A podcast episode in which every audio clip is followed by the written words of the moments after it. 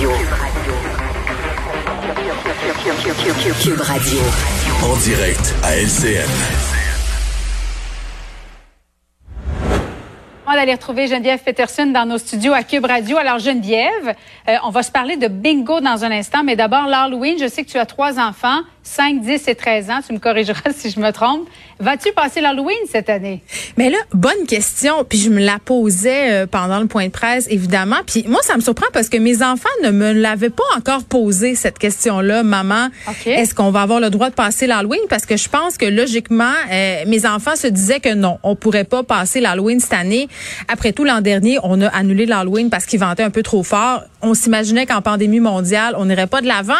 Mais ça a l'air que non. Et là, peut-être que je me ferai pas d'amis, mais euh, mise en garde, mm-hmm. OK? Mise en garde. J'aime ça, l'Halloween. Pour vrai, là, je veux pas être la Grinch de l'Halloween. C'est ma fête préférée de l'année.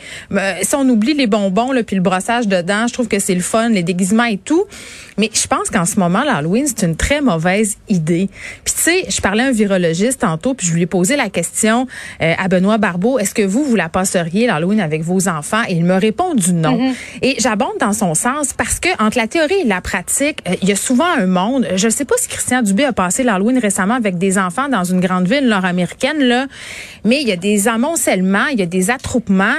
Et même s'il nous demande de passer l'Halloween en famille, ça va être difficile, à mon sens, d'éviter les rassemblements d'éviter. Est-ce qu'on va faire confiance aussi aux gens euh, qui nous donnent des bonbons? Est-ce qu'on va tout laver? Est-ce qu'on est-ce qu'on va donner les bonbons avec une perche? Je, je sais pas. Je pense qu'il y aurait eu moyen cette année de Mais en même temps, tu, tu trouves pas que c'est...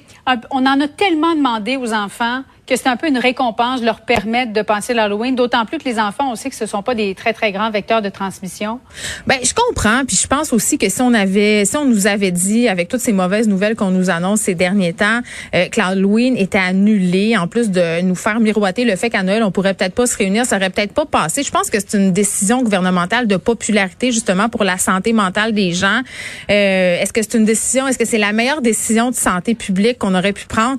C'est plate là. Euh, mais moi, je pense que non. Je pense que non et je pense que Alors, même si les enfants. Tu passeras pas l'Halloween cette année. Hey, je le sais pas. Pour vrai, Julie, là, si tu me poses la question, là, je pense que ça va être le débat ce soir. Alors, souper chez nous. Est-ce qu'on passe l'Halloween ou pas? C'est dans deux semaines. Exact. Bon, euh, mais pas de party pour adultes, l'Halloween. Ça, Geneviève. Euh, non, ça, c'est clair. Tu étais aussi une fan. Bon, alors ben, pas cette année, on se reprend. Non, non. Euh, des bingos maintenant, parlons des bingos parce que jusqu'à hier, il y en avait encore des bingos à l'intérieur avec plus de 200 personnes. Moi, je, croyais pas ça quand j'ai vu cette nouvelle-là.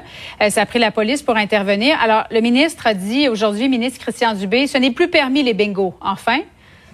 Ben, moi, moi c'est ça que j'ai pensé. Je, me suis dit, mais voyons, comment ça que ça a encore lieu, des soirées comme ça, même en zone orange, des 250 personnes. Puis là, on apprend en plus qu'il y a un cas de COVID qui s'est déclaré dans cet endroit-là. Puis on le sait, là, avec la COVID, quand il y a un cas, ça fait boule de neige. Il y en aura peut-être, euh, et même assurément d'autres. Mais euh, réflexion euh, faite, après la surprise passée, je me dis, pourquoi on a maintenu ces lieux-là ouverts si longtemps? Tantôt, je faisais à mon mm-hmm. émission le secrétaire, le président de la, de la l'association du bingo, il me disait, ben quand même, c'est beaucoup d'argent, c'est beaucoup d'argent qui subventionne les organismes communautaires. Et peut-être un point aveugle qui fait que ça continue si longtemps, c'est que les, les jeux de hasard n'ont pas d'aide gouvernementale en ce moment. Cette industrie-là n'est pas soutenue. Fait que ça a peut-être donné comme résultat qu'il y a des gens qui ont poussé l'élastique jusqu'au bout parce que justement, ce sont des emplois, c'est une industrie. Puis je me faisais la réflexion suivante. Je me disais, c'est vrai qu'en ce moment, c'est pas logique de faire, d'avoir des gens euh, réunis comme ça. on veut pas avoir d'autres karaokés comme on a connu à Québec. On n'en veut pas de rassemblement. Là, je pense que c'est clair. D'un autre côté, euh, c'est clair que les gens qui vont au bingo, leur moyenne d'âge, euh, c'est environ 65 ans. Ce sont des personnes à risque de développer des complications. Je pense qu'on s'entend tous et toutes pour se dire que c'est pas une bonne idée. Organisez-vous des bingos en Zoom à un moment donné. Là. Euh, mais sauf que... Non, mais ça se fait au téléphone. Je savais pas, moi, mais ça se fait au téléphone. Des bingos au téléphone, je pense que... Je, je pense pas que... bingo! mais c'est ça, c'est bizarre. Puis je pense pas que c'est aussi le eh fun oui, que oui, mais bon, en temps de pandémie...